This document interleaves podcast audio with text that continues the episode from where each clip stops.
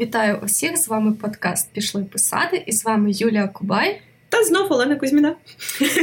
І сьогодні у нас 10-й ювілейний випуск, і у нас будуть питання та відповіді. За нашою славною традицією, ми все ще ділимо від питання і відповіді відповідно на чотири групи і обираємо по одному питанню з кожної групи та висвітлюємо їх. Перша група в нас це питання, що стосується робочого процесу, як його налаштувати. Юлю обирай.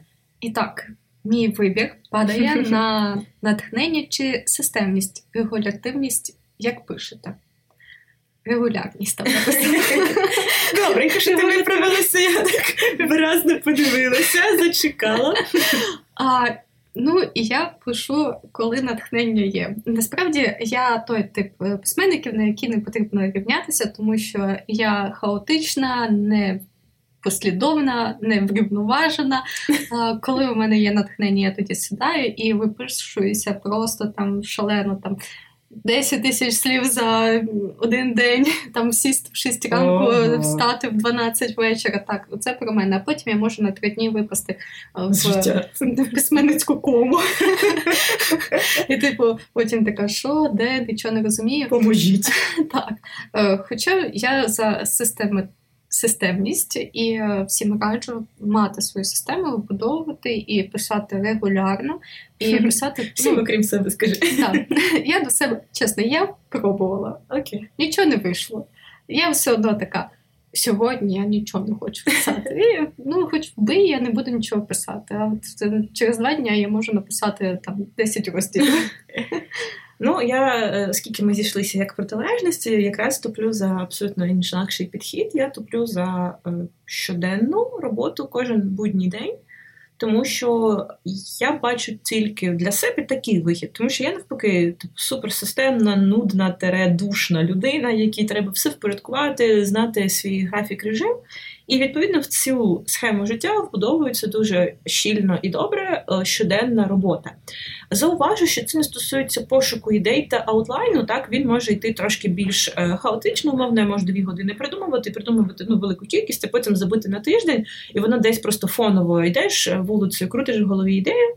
От, а саме от написання, особливо написання першої чернетки, для мене тільки і виключно оця щоденна історія. Причому Важливо, я для себе ну, емпіричним шляхом зрозуміла, що мені потрібні вихідні в більшості випадків, тому що після вихідних вже хочеться писати знову. Плюс е, я би радила, ну, якщо ви така ж за темпераментом людина, яка любить е, системність, якусь послідовність, режим, графік, то ви е, випрацювати собі такий, як знаєте, цей зараз мене я знову буду англійською такий bare minimum, ну, типу, найменший найменшу одиницю типу тексту, яку ви можете спокійно зробити і не втомитися. Я раніше це переховувала по часу, що це півгодини або це 500 слів, але це було в. Часи до 24 лютого зараз це сильно скоротилося, скоротилося до 15 хвилин і десь 200-250 слів на день. Це дуже добре дисциплінує, незалежно від свого настрою в дні, коли мені хочеться всіх вбити, і в дні, коли просто стається, що просто перемога вже стукає в двері. Я просто пишу цю кількість слів. І цікавий такий момент, що коли, якщо перечитати, то в принципі на якість тексту воно сильно не ну, типу, неможливо. Я сама потім навіть не можу згадати, це було написано в якому стані притомному чи неадекватному. Ще з порад, як це вбудувати в свій графік. Е, знову ж таки, до 24 лютого я робила це зранку. Це була перша справа день, коли я мала кристально чистий, ясний розум, і е, це було дуже кайфово. Зараз у мене трошечки є складнощі з режимом і сном. Ну, всі розуміють, через що, через бісові грьобані повітряні тривоги, які бувають вночі. І я, на жаль, е, розпихую більш, ну, типу, я пихаю в перші ну, перші справи на день, е, справи, за які отримую гроші. А оце лишається на ну, ось це остання справа на день. Я типу не лягаю, поки, поки я це не зроблю. І ще допомагає, як я вже казала, звітувати, публічно звітувати про кількість слів. Це е, чудово дисциплінує, і особливо дисциплінує, коли о 23 хтось таки питає: а де вже, а де слова за день? Е, вже і день добігає кінця. Я така. Я хочу розказати одну історію про нас з Оленкою. Ми якось дуже довго пізно гуляли по контрактові, здається. І... Трошки підпитку треба зробити тут ремарочку. Так. Ну, як знаєш, е, які часи пізно гуляли, ну тобто до 22-ї. Ну, 22-ї, так. Вже пізні часи у нас такі. такі. І коли ми чекали на таксі, кожна на своє таксі, Оленка така: мені що треба написати 200 своїх слів. Наскільки людина відповідально відноситься до своїх написаних слів? Що навіть в такому стані така, мені ж треба написати, нічого не знаю. Слухай, ну це от реально не питання відповідальності або відсутності. Я вважаю, це питання знову ж таки да, темпераменту і способу життя, і твій підхід сісти і добу прожити в такому знаєш, письменницькому запої, а потім ну теж нормальний. Так залежить від того, як у вас облаштоване життя і решта процесів. А, да, до речі, хочу поділитися, як я писала свої книги попередні, хоч вони там розтягнуті на 4 роки, на, на 3 роки і так далі. А, Але я ж працювала, uh-huh. я приходила з роботи, давала собі. Ну, я ще займалася спортом три рази в тиждень, тому в мене деякі вечори там зміщувалися на 10 вечора. Коли я не займалася спортом, то я починала з 8 вечора писати. Uh-huh. І отже, з 8 вечора чи там з 10 вечора я сідала за книгу і ледь відривалася в три години ночі. Ой-ой-ой. Попри те, що мені в шість вже вставати на роботу. Отак не робіть люди. Оце, оце ні. Ти що? Я такий кайф ловила. Кайф то так, але потім твоя нервова система, яка не отримала норму сну, е, сказала тобі не дякую. Ні, в суботу неділю відсипалася. Це так не працює. Я просто... Ну, коли ти молодий, так працює. Давайте так. Я задавала в темі продуктивності, нейробіології, всякого такого, і тут я мушу внести ці факти. Загалом адекватна норма роботи на день це 8 годин. Е, коли ми працюємо понад 8 годин на день, наша продуктивність падає приблизно на 90%. Тобто ми, по суті, ну, робимо нічого. Це, е, І плюс це дуже сильно згубно впливає на нашу психіку, так, і на наше фізичне здоров'я. Тому цей метод бабуся Оленка вам забороняє. Плюс, чекай, чекай, ще не всі факти я принесла в скарбничку. Що хотіла сказати, що е, дуже класна є книжка Рік продуктивності Кріса Бейлі, він ставив над собою експеримент. Він на один тиждень працював щось по 90 годин, ну, тобто щось біля 18 годин на день, а другий тиждень він працював по 2 години на день. Зрештою, кількість задач була приблизно однакова. Тобто тут ще питання ну, продуктивності, так? Треба занести. Все каже. Так, Ну, Я просто нічна особа, я люблю вночі. Я більш продуктивна з 10 вечора до 3 години ночі, бо там вже ближче до 4 світає, зазвичай такі там весна, літо і осінь. Ну, Тому я люблю зиму, мабуть, через те, що там постійно темно. Блін, Це просто знаєш, реально людина має ранку, починаючи з листопада, впадає в депресію, бо мало світла. Як? Я не знаю, ми е, це. А я така листопад менше світла, я така єс! Давай працювати, більше працювати. Там мене мама теж вона ранкова людина, і вона така дивиться на мене, ну каже мені в листопаді, то в тебе осіння депресія. Кажу, мамо, я осінню оживаю, яка депресія? То в мене осіння депресія таке, знаєш знаєш, занепад всього. Ну, я думаю, що досить. На це питання ми вже вичерпно сказали. Так, я обираю з рубрики письмо, про те, якісь конкретні поради щодо написання, і це питання, як писати жіночі персонажі. От, і ні, я розкажу цю історію. Насправді ми цей випуск записуємо другий раз, тому що коли ми писали перший раз цей випуск, я обрала знов ж таки це саме питання. В мене вселився якийсь демон фемінізму, який просто е, знаєте, вже по е, аж е, аж надто агресивно виборював Е, права виступав за права жіночих персонажів. Не те, що я зараз це не буду робити, але я спробую адекватно. Ти краще починай, а я поки себе це налаштую, щоб я не билася тут в корчах і не кричала Жіночі персонажі теж персонажі. Так, після цього я не знаю, як почати. А, Ну насправді жіночі персонажі, чоловічі персонажі немає різниці. Ви працюєте над персонажем і тому просто потрібно врахувати деякі особливості. Ви пропрацьовуєте персонажа так само, як пропрацьовували б іншого персонажа. А звичайно, там жіночі персонажі мають свої певні особливості фізіологічні і О, емоційні. Це дуже про фізіологію. Так. А, так. так. Е, ну, Мене найбільше бомбить, коли жіночих персонажів вдягають в каблуки, в тісний костюм і не і не зав'язують е, волосся і пхають в битву. битву ви просто відростіть волосся І спробуйте навіть поїсти просто, звичайно. Так, або почистити зуби, або вмитися. Не те, що піти в криваву битву з ворогами. Та ви будете постійно так руками трогати обличчя і казати, Боже, та вийти ти волосся, воно буде летіти в очі, в рот. Ну, звичайно, це може збити з пантелику вашого а, якби ворога. Ідеш, і особливо на каблуках. Люди добре, це ж пекло. Так, ну, ну, так, і навіть жінки, які добре ходять на каблуках, і навіть кажуть, що їм це подобається навряд, вони все одно, ну, типу, в битву не підуть. Підуть. Ну, вони, мабуть, або просто не підуть, або не підуть на каблуках. Ні. І вибачте, в тісному теж. Ну, е, давайте так, груди перекриваємо.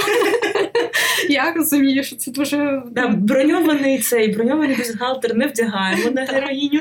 А от просто це треба врахувати. Не сексуалізуйте жіночого персонажа, робіть його звичайне. О, Прописуйте його якби поступово як звичайного. Якщо ви хочете прописати якусь певну фізіологічну особливість, про яку ви там не знаєте, ті самі, якщо у вас персонаж вагітний.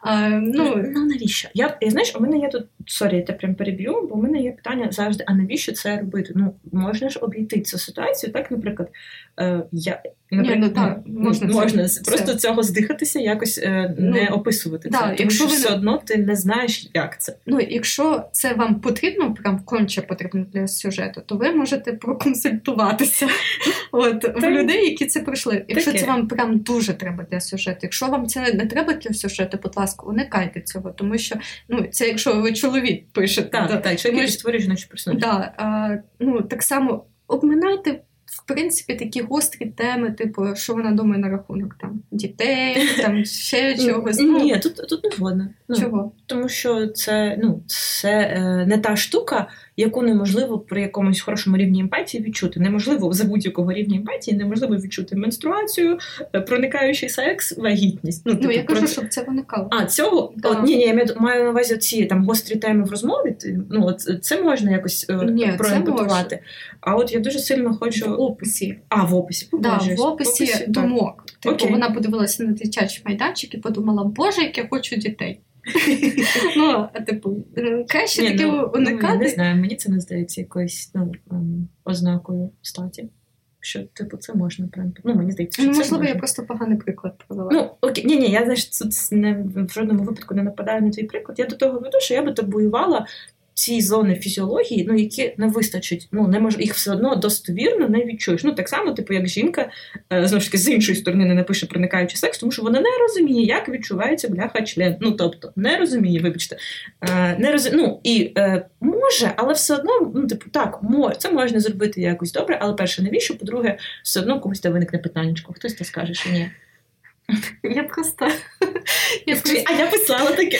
Ні, ні, я просто подумала а, про найбільш такі незручні сцени опису сексу зі сторони чоловіків і зі сторони жінок. І, господи, а, що чоловіки думають, що від проникнення жінка отримує оргазм. В ту ж секунду, знаєш, ще, ще не почалося, а вона така вже да.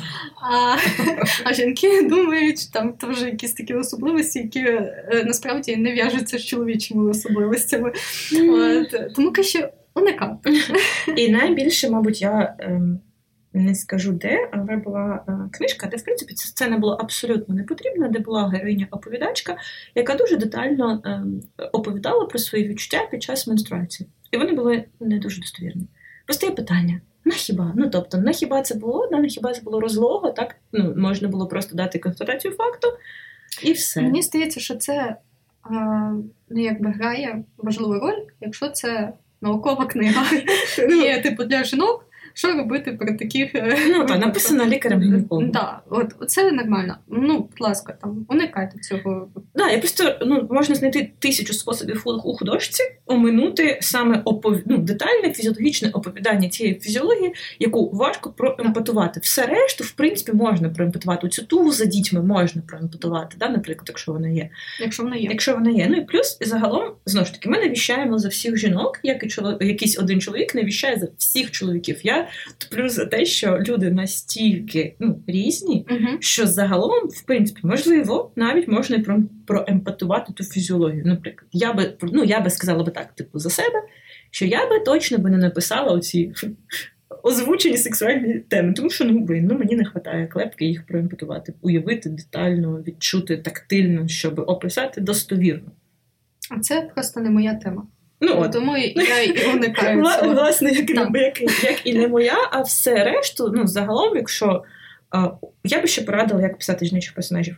Уважно дослухатися до людей, тому що в простій, е, якійсь навіть побутовій розмові, ну слухати, знаєте, як що насправді скільки ми наскільки ми слухаємо людей, наскільки ми наліплюємо свої якісь проєкції, так, от якщо просто послухати, як людина каже, що людина каже, як при цьому жестикулює, можна, ну насправді мені здається, якісь навіть такі складні, е, невластиві тобі стани відчути. Звичайно, і я хочу додати, що взагалі якби не бійтеся створювати жіночі персонажі, як і чоловічі персонажі. Це просто персонажі. Ми люди абсолютно різні. І от сказати, що ну цей жіночий персонаж, ну він такий, знаєте, Не жіночі. не жіночі. або там а ну у неї чоловічий персонаж, знаєте, там поводиться не як чоловік. Давайте звернемося 21 століття, люди поводяться абсолютно люди. як люди. Ми різні і немає схожих один на одного. Звичайно, є якісь там домінантні риси, але насправді вони вже так е, ну стерлися у нашому понятті, що не бійтеся, експериментуйте і оминайте ці теми фізіологічні. Теми фізіологічні, так, і не робити з персонажів, ну, таких секс-лялечок, таких дуже пластикових, Ой, дуже таких, е, ну, коли вочевидь, очевидно, що автор просто на це дроче не може зупинитися, і воно таке красиве, і таке бажане, і таке пристрасне, і більше нічого не робить. Про, ну, якщо це не, ну, якщо це не Еротичний роман, так, і не якась там мега рівень іронії, так, такі персонажки, та, та й персонажі насправді, так, чоловіки, ну тому що Хотіла с- сказати. супер мега дзеркальна історія. Во второк така сама історія, коли герой просто ходить і трахає все, що рухається, і більше, в принципі, теж нічого не робить. Ну, ще красиво грає шістьма кубиками пресу. Боже, оце це, це капець. Ну чесно, я, я просто, е, от якщо взяти чолові, чоловіків, е, письменників, вони сексуалізують жінок, так е, жінки так само, само? роблять, та ще й гірше роблять. Що чорнявий е, з комплексами і з кубиками тими, і ходить, і всі І ходить своїми кубиками, всіх зачаровує. Да. Це в одній або він ходить, не знаю. Трахає маленьких е, цих е, біл, біленьких хлопчиків, умовно, це інший жанр.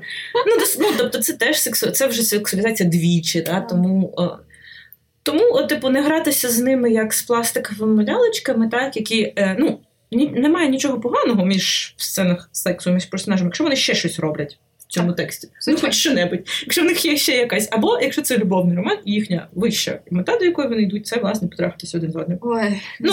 Ну таке теж. Це, це Ну, жанр, звичайно, він так, має так. право на існування, але якщо у нас інший жанр, було б добре, щоб у е, героїв різної статі була якась мета. Це я згодна, абсолютно. Ну що, Ну що, мені здається, да, цього разу демон фемінізму з мене не виліз. Та ми якось подемонували на рахунок і жіночих, і чоловічих, і кучу. Ми як завжди. Тепер давай виберемо із е, категорії промо. І я обираю, де публікувати свої твори, якщо ти тільки починаєш писати. А, Є ряд наших платформ українських, це таких як Arkush, fanfiction.com.ua, здається. Тому ще літота літературна спільнота. Так, Так, звичайно, Booknet є. А, от я не можу пам'ятати, Wattpad, здається, якась ну, міжнародна, не, не, не руснява платформа. Ні, не розсняли, там це міжнародна платформа, можна на Wattpad. А, і, в принципі, це все, що я знаю. Ну, я, я десь теж так. А, але знову ж таки тут постає питання: а чи треба їх публікувати? Ну, дивлячись, е, якщо хочете отримати фідбек і хочете показати народу, що ви написали. Неземну красу. Е, Так, то звичайно вам потрібно якби публікуватися і очікувати всього. Я б сказала так. Морально закалятися. Так, ну мені здається, що найбільш е, такий а, популярний це аркуш. Да, мені от це перше, що мені спадає на думку, це Так. аркуш. А букнет, мені здається, це там, де ти можеш точно отримати фідбек. Ну, я просто що не дивилася там книжки Мгм. свого часу, то там прям були відгуки нормальні. Ну, Мгм. тобто, були відгуки. Ще як варіант, насправді, можна вкладатися в блог та в особистий бренд, тому що це згодом дасть вихлоп. Так. Так, якщо от, е, вкласти, взяти туди певну суму грошей та часу, так, інвестувати, то згодом викладаючи там текст, ти вже будеш мати перших читачів, і ну навіть якщо видаватися далі сам видавом, вже буде гарантовані покупці. Ну, до речі, на рахунок можна в інстаграмі викладати. От я ж про це. І можна в Фейсбуці викладати. Але а, я би радила все-таки подивитися, яка у вас аудиторія, тому що якщо брати Фейсбук, там така трішки своєрідна аудиторія, можна а, просто наткнутися на такий шалений хейт, що вам просто перехочеться писати. Я кажу як людина, яка знає, який там хейт. Є загалом відчуття, що е, з у нас кожна соцмережа має певний рівень цієї дружності, відкритості або її відсутності, і Фейсбук. Е, середня така температура по палаті, що там більше срачів, він більш такий агресивний. Так. І, мабуть, що на мою, на, на мою думку, інстаграм трошки більш дружній. А най, ну, принаймні, може, я просто не бачила срачів в Тіктоці, не знаю. От як а... тобі порівняють Тікток відносно інсти? О Боже, я не знаю. До недавнього часу я б сказала, що TikTok це дуже friendly така зона, uh-huh. а, тому що ми тільки срьомся з російськими букблогерами. Це якби ну, це якби боженько сам написав. Бо Ми робимо те, що ми маємо робити. Так, творча впевненість, мій хід. Воно просто так лягає чудово. Як повірити в себе, в те, що я можу написати щось справді гідне, особливо в такий час? Ніяк. До чого я веду? Я не дуже вірю в те, що це результат, а не процес. Це віра в себе, що це якийсь конкретний момент, коли ти його досягаєш, такого, знаєте, як просвітлення, е, і ти сідаєш і думаєш: так, я маю право писати. І це стосується не тільки письма, тому що ці питання ставлять мені, наприклад, майбутні дизайнери. Так, ці питання ставлять собі, мені здається, кожен актор перед виходом на сцену. Це в будь-якій творчій професії таке знаєте, червоною ниткою проходить через все твоє професійне життя, незалежно від досвіду. Ну, тобто, я ніколи думаю, не повірю в себе до кінця, але це не це не заважає fake it till you make it. От, Або просто fake it все життя, поки не закінчиться життя. Бо якесь екзистенційне безодня відкрилося, і звідти вже вилізає лавкрафтовські демони. А, До чого я веду? В такий час, мені здається, просто важливо писати, тому що історії українців мають бути почутими. І друге важливе, на кожну історію так чи інакше знаходиться свій слухач. І загалом ця закладення е, з нас закладена тяжіння до розповідання історії. Знову ж таки, якщо подивитися, як облаштований наш мозок, е, коли ми чуємо завершені історії, ми отримуємо там купу всяких приємних ем, процесів у мозку, і ми прям хочемо їх чути. Тому Просто е, взяти фокус не з того, що є щось гідне або негідне, чи гідний я, чи негідна я, а просто розповідати історії. Браво. а, Ну, я не знаю насправді. Давай ти дасиш відповідь просто. Ні, давай ти, тобто слухач. Да, Дитина, яка задається цим питанням, я думаю, вона така не одна. А, Задай собі питання: ти любиш писати? Якщо відповідь так, так що заважає тобі писати? Ти повинен робити те, що ти любиш. Вірити в себе, не вірити в себе. Ти повинен спочатку почати діяти. Віра приходить в процесі. Віра... Або ні. ну, це, це, ну, це, о, це те шок. Якщо вона не прийде, це те шок. Ну, так, е, ти просто повинен займатися тим, що тобі приносить задоволення. Якщо написання книг приносить тобі задоволення, робить тебе щасливим, змушує тебе відволіктися від всього цього хаосу та пекла, які робиться навколо, так чому тобі це не робити? Звичайно, ці всі е, події, які зараз відбуваються, жахливі, і вони на нас впливають, впливають на наші тексти, впливають на наші книги. Але давай знову ж повернемося до цього питання. Ти любиш писати? Так. Так що тобі заважає писати? Ось. А, ну, Я розумію, бувають блоки. Ти начитався цих новин, і тобі нічого не хочеться робити. Це не страшно. Так, і це вже не про письмо, це так. про от, таку типу більш глибоку сферу життя. Тобі не хочеться щось робити, дай собі можливість це не робити. Воно потім прийде. Віра, воно таке суб'єктивне значення йде. Ну, я ніколи в себе не вірю. Ну, тобто, Аналогічно. Я почала писати, тому що мені це подобається. Продовжила писати, тому що мені це подобається. А, В мене більше вірили люди, які навколо мене. Але я не могла зрозуміти, чого вони вірять у мене. І потім, в один момент, коли цих людей навколо мене не стало, я залишилася одна, в принципі, без підтримки, без віри, тому що в принципі, все моє оточення було а, налаштовано так: нащо тобі писати? Mm. Ти нічого цим не досягнеш. А ти просто впусту витрачаєш е, свої роки, які б ти могла витратити на підвищення своєї кваліфікації. Коли я залишилася одна і тільки зі своєю книгою, mm-hmm. а, я зрозуміла, що от в мене є права ручка, ручка, взяла себе і підтримала. І Я зрозуміла те, що е, книги, ну тоді поставила така дилема. Або я вибираю свою професію, або я продовжую писати. Mm-hmm. І я зрозуміла одне: мене робить щасливою той факт, що я пишу. Mm-hmm. І я тоді почала вірити, ну не так би е, я почала йти вперед і mm-hmm. пробивати ці стіни. Коли мені сказали, та в тебе нічого не вийде з цією книгою, я сказала: хто так сказав? Ти так сказав? Мені пофіг. Тому що тому що ця книга вийде, ну, буде побачить світ. Коли mm-hmm. там всі скептично на це дивилися, я от прям рогом вперлася і, і взяла, знаєте, дитинку маленьку цю книжку за ручку і сказала: пошлі, пошлі по кабінетах в лікарні. І знаєш, типу, в одному кабінеті ні, в другому кабінеті ні, там третьому ні, в четвертому тишина, і така не, не дрейф. Не рви, не рви, не рви, пішла, пішли, пішли далі. І напевно тоді я так е, здобула е, невіру, самоствердилася і здобула внутрішній стержень, що це мені потрібно. І окрім mm. мене нікому це не потрібно. Ще я подумала одну думку е, про процес та результат. Тут постає, от, наприклад, я себе думала, ну, типу, чи я в дійсності в себе не вірю, так, про якийсь там типу мега успіх, але е, я завжди відчуваю процес як те, чим я маю займатися. Це mm-hmm. це в певному сенсі також віра, мабуть, але просто це віра не в результат, а віра в процес. Тобто, це відчуття покликання. Ну, його неможливо ні з чим сплутати. Це ти відчуєш, коли відчуєш. Так, це супер супер порада. Ти відчуєш, коли відчуєш. Так, і якщо коли ти пишеш, ти відчуваєш себе на своєму місці.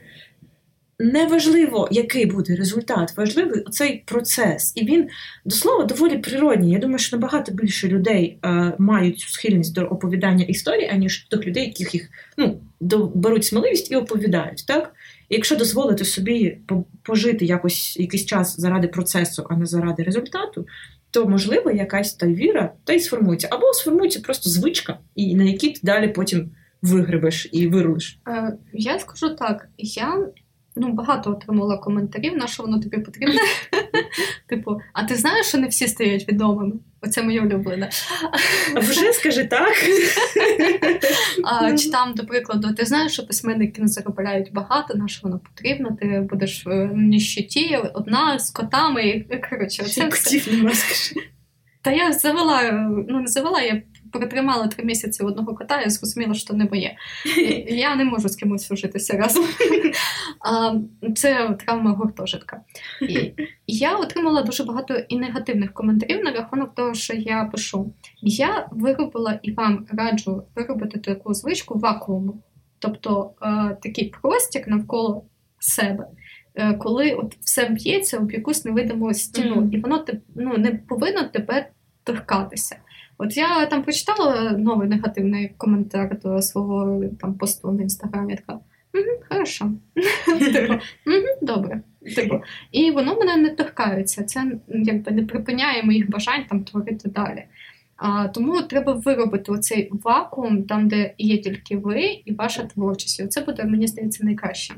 І останнє в цьому моменті хочу сказати. Я зараз просто задумалася, хто визначає що таке справді гідна книга. Так? Тому що мені здається, такого терміну не існує як явище. Я, наприклад, ну, мені не близька концепція поділу на високу полицю і низьку полицю, так? тому що в будь-якому жанрі, в будь-якому тропі, навіть там в будь-якому кліше можна а, щось знайти і обираєш все одно, як на мене, обираєш, типу, відповідно до власних смакових уподобань. так? І там, умовно, ми 300 вже скільки випусків вгодимо на ту бідну серу масу, хтось її любить. І це окей, і це не робить гіршим ні ту людину, ні нас. Так? Звичайно. Там хто я, наприклад, дуже не люблю розлогі описи, а хтось вважає, що це найцінніше, що є в книзі. Так? Тут хто з нас пише гідні тексти? Об, обидва або ніхто. Так? Це дуже таке відносне поняття, яке неможливо ні в чому виміряти. Це не KPI, які можна поставити, там, умовно, ти Привів на сайт 100 лідів, ти молодець, або привів 58 і ти не справився. Ну немає такого. Це не кількісно вимірюваний показник. Так навіть в читачах неможливо виміряти, тому що, можливо, ти прочитала 50 людей, але вони просто ну. Е, змінили своє життя після цієї книжки. Може, ти прочитала 50 тисяч, і вони всі тебе просто криють матом і проклинають. Ну, до речі, от мене бісять ці 100 книг, які ти повинен прочитати за життя, там Ух, так. 50 книг, а типу. Або мене найбільше так дивують, можна сказати, коли людина говорить: я цю книгу нікому не раджу. Ну, сорян, а я прочитала, а я від неї шаленію. От просто Так. да, да, це не твій формат. Ну, це мій формат. Тобто, ми не можемо визначити, яка книга хороша, яка книга погана. Так, і більше того, ти можеш в якомусь ну мовно типу низькому жанрі знайти для себе якісь відповіді на питання. І так, ну типу, у мене, наприклад, так було. Я дуже люблю читати такий всякий е, нонфікшн, який допомагає особистому росту, або якось на якихось простих темах пояснює, як що в мозку. Але насправді один з найсильніших інсайтів про себе я взяла з такої, ну типу трилогії, сповненої скла, драми, е, знову ж таки геїв, і все заради гри. Тому що е, вона багато описує про професійний спорт, і м, саме цей е, світогляд професійного спортсмена я побачила там якісь цінності, які в мене все життя були, але я їх якось ну, типу, собі не не, не відчувала їх в собі, і просто подивившись на цих героїв, це взагалі ну, типу, інший жанр, ну умовно невисока полиця, але у мене якісь такі процеси самоприйняття, усвідомлення склалися, що я сиділа і офігівала з цієї книжки ще кілька місяців. До речі, всім раджу для перегляду фільм Дорога до НБА. Там дуже класно показано цей професійний спорт і як, звичайно, людину готує до цього професійного спорту. І там є якраз uh-huh. оцей момент, коли йому говорять образливі слова про його доньку, і він на це реагує. А йому тренер каже: ти нічого не чуєш, тобі потрібен результат. Oh, ти клас. просто орієнтуєшся на, е, на результат. Все, типу. Вакуум, вакуум. Тому раджу подивитися, бо там справді як людина йде, е, з яких маленьких кроків вона починається, як реагувати на критику, як е, реагувати на перші шанси, другі критику. Ну коротше, там все є. І там є Адам Сендлер, якого я обожнюю саме. От е, знаєте, він же ж комедійний актор, а я його люблю за серйозні ролі. А знаєш, просто так цікаво, ти спочатку казала, не можна казати нікому не рекомендую, а потім така всім рекомендую. Ні, просто ти говорила про спорт. а... Ну так, це скажи, знаєш, це типу мені, мені точно точно не всім. Я дуже не вірю в універсальні рішення. Ну, типу, як ні для кого, так і для всіх. Загалом, типу, фрази, які починаються з усім або нікому, швидше за все. Ну, звичайно, можуть не спрацювати. Хтось не любить просто дивитися про спорт, так. це нормально. Так, або ненавидять Адама Сендлера, або не знаю там що, або не ненавидять NBA, ну словом. Він при... А він приїжджав до нас, не знаю. Неважливо. Приїде. Словом, е... словом. Ось так от. Ми відповіли на чотири запитання, і в нас ще є багато запитань на наступні випуски. Ви задавайте свої запитання. Не забувайте ставити вподобайки, писати відгуки, е, відмічати нас в соціальних мережах то поговорили про критику, і настав час про це казати. А також не забувати, що цей подкаст веде не тільки Юля Куба. Я теж існую! Я не жарт! Я існую! Я виріжу тебе. Собаки. Ну, гаразд, гаразд. Е, ну, звичайно, без Оленки цього б не було. Моя фантастична, неймовірна. Ну, це все, це не це не треба, це не треба. Просто, типу, достатньо того, що я існую, можна без оцінок. Просто, типу, що я тут також є. Бо це доволі стрьомне відчуття, коли знаєш, ти говориш, говориш в подкасті, а я думаю, думають, що тебе не існує. Я думаю, а я існую а мене, а може мене реально не чують? Може зараз я просто не існую? Ти мене чуєш? Я тебе чую. Люди, напишіть в коментарях, якщо ви мене чуєте. Отак ми придумали, як нарешті отримати якісь соціальні докази вартісності нашого подкасту.